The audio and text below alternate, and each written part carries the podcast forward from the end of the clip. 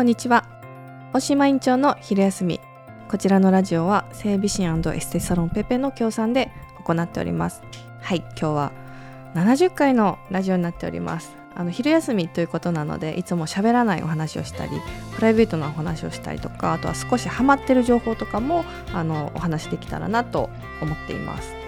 はい来ましたよ。70回もう100回がやっとやっと見えてまいりましたよ。あのでも早かったですね。早かったんですけども意外とというか私結構楽しんであの喋る時も楽しんで喋ってるのであんまり全然苦にもならなかったんですけどもあのはい100回も楽しみにちょっとやっていきたいなと思います。であのそう冬の乾燥対策っていう風に今日テーマなんですけどもあのこの間ねあの保育園の送り迎えの時にちょっとゾッとしたんですよ。あのゾッとしたのがちょうど園の入り口のところにあの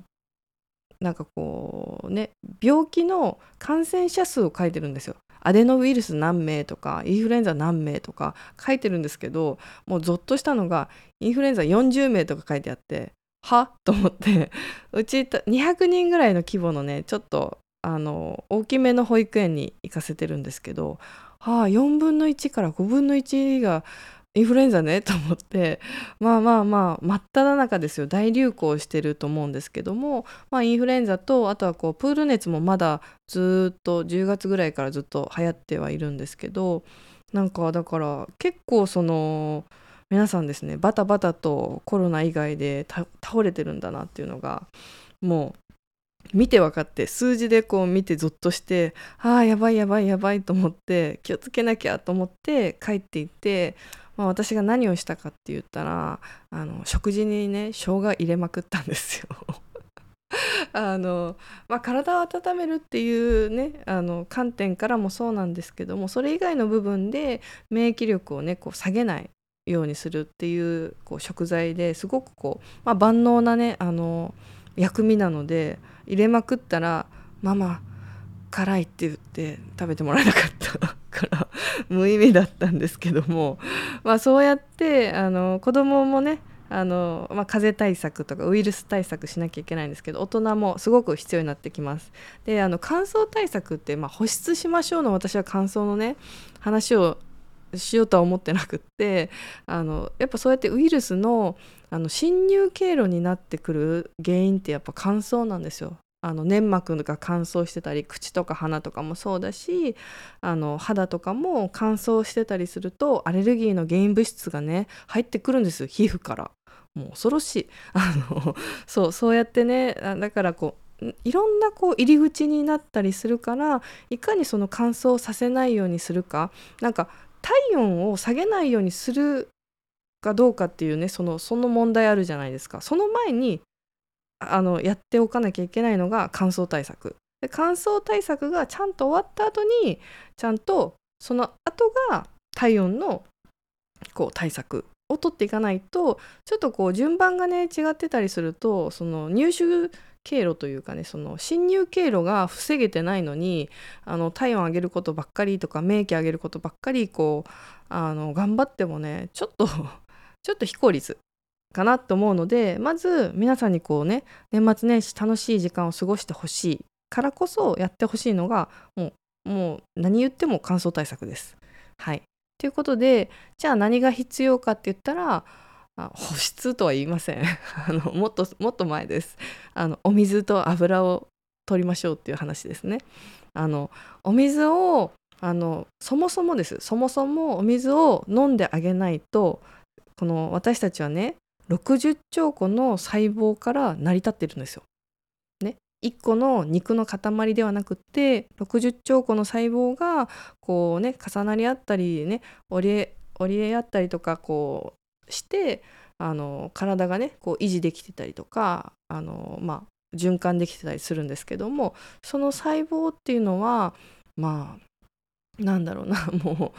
お水がないとですねダメなんですよ。あのなのでしっかりまずはお口から水分を摂取してあげるっていうことが何よりも大事です。はいなので、ね、女子はね冬になってくるとエアコンねその空調の暖房とかでお肌が乾燥するわと思って、ね、くっそ高いお化粧品とかでお化粧水をバシャバシャとね塗ったりとかあのせっせとねボディクリームをこうね塗ったりとかね美容クリームねお顔にいっぱい塗ったりとかねあの保護する方を一生懸命するんです。するんですけどもそうではなくってまずはお水をきちんとあの適正量飲んであげるっていうのがすごい大事です。であのコーヒーとかですね。あの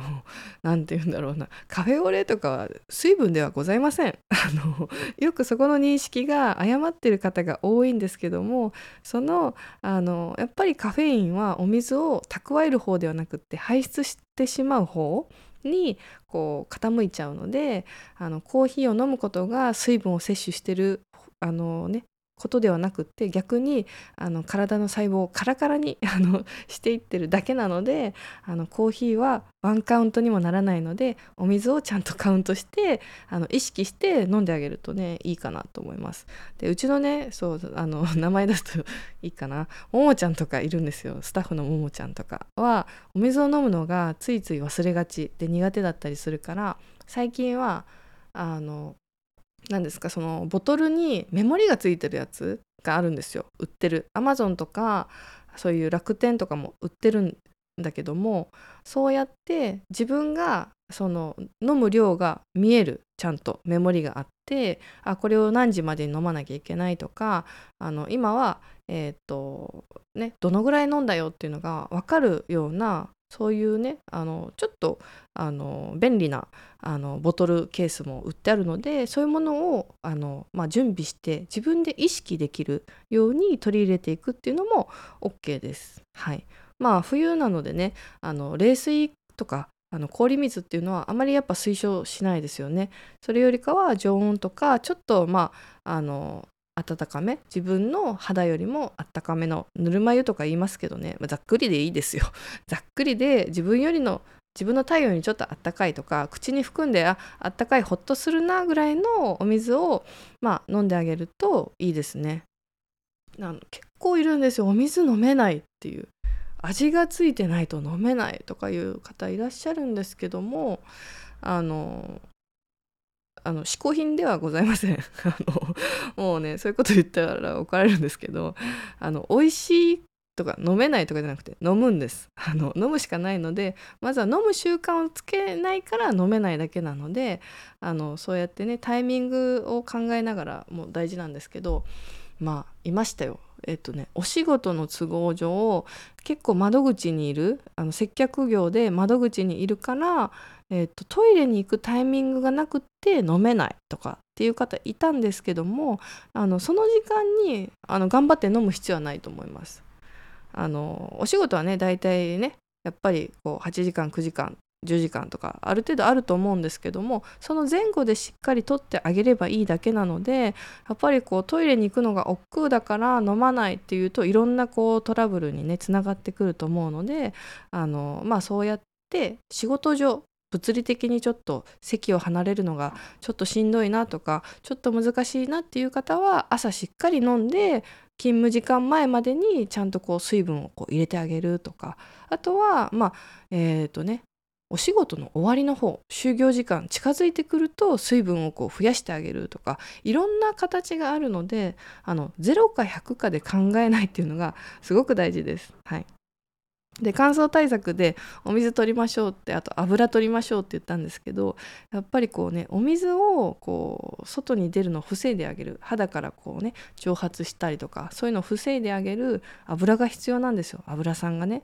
でもダイエッターとかちょっとねあの体型をね気にする方は油を取ることをすごくあの戸惑ったりとか怖がったりするんですけども必要な油はやっぱり健康につながってくるのですごい大事です。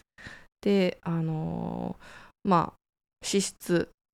そういう意味では例えばお肉のね油分とかも上手に活用してあげればいいと思うしあのもうね鶏胸肉とかささみだけだとどうしてもパッサパサになるのでなんかそれを食べたいんだったらオリーブオイルとかそのかける油とかその調理する油をちょっと気にしてあげたりっていう風に考えてあげた方がいいです。でよくオメガ3とかね言われます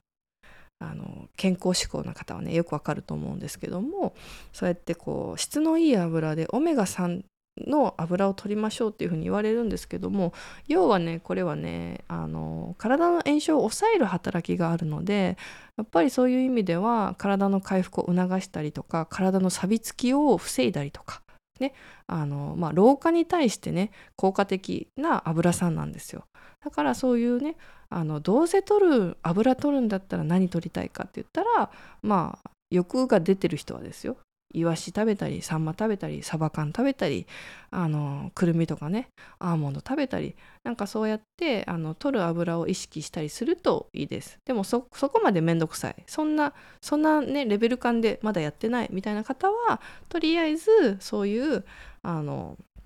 まあ、脂質を減らさないっていう意識をしてあげると冬の乾燥対策はバッチリかなと思います。なのでねあの体温よりもまず あのお水と油をしっかりとってあの風邪対策とか、ね、美容対策をしていくといいかなと思います。はい、ということで今日は乾燥対策についてお話ししてみました。また次回もいろいろなことをこの大切な場所で楽しくお話ししていきたいと思います。メッセージ、コメント、感想、ご質問ありましたら何でもお待ちしております。今日も聞いていただきありがとうございました。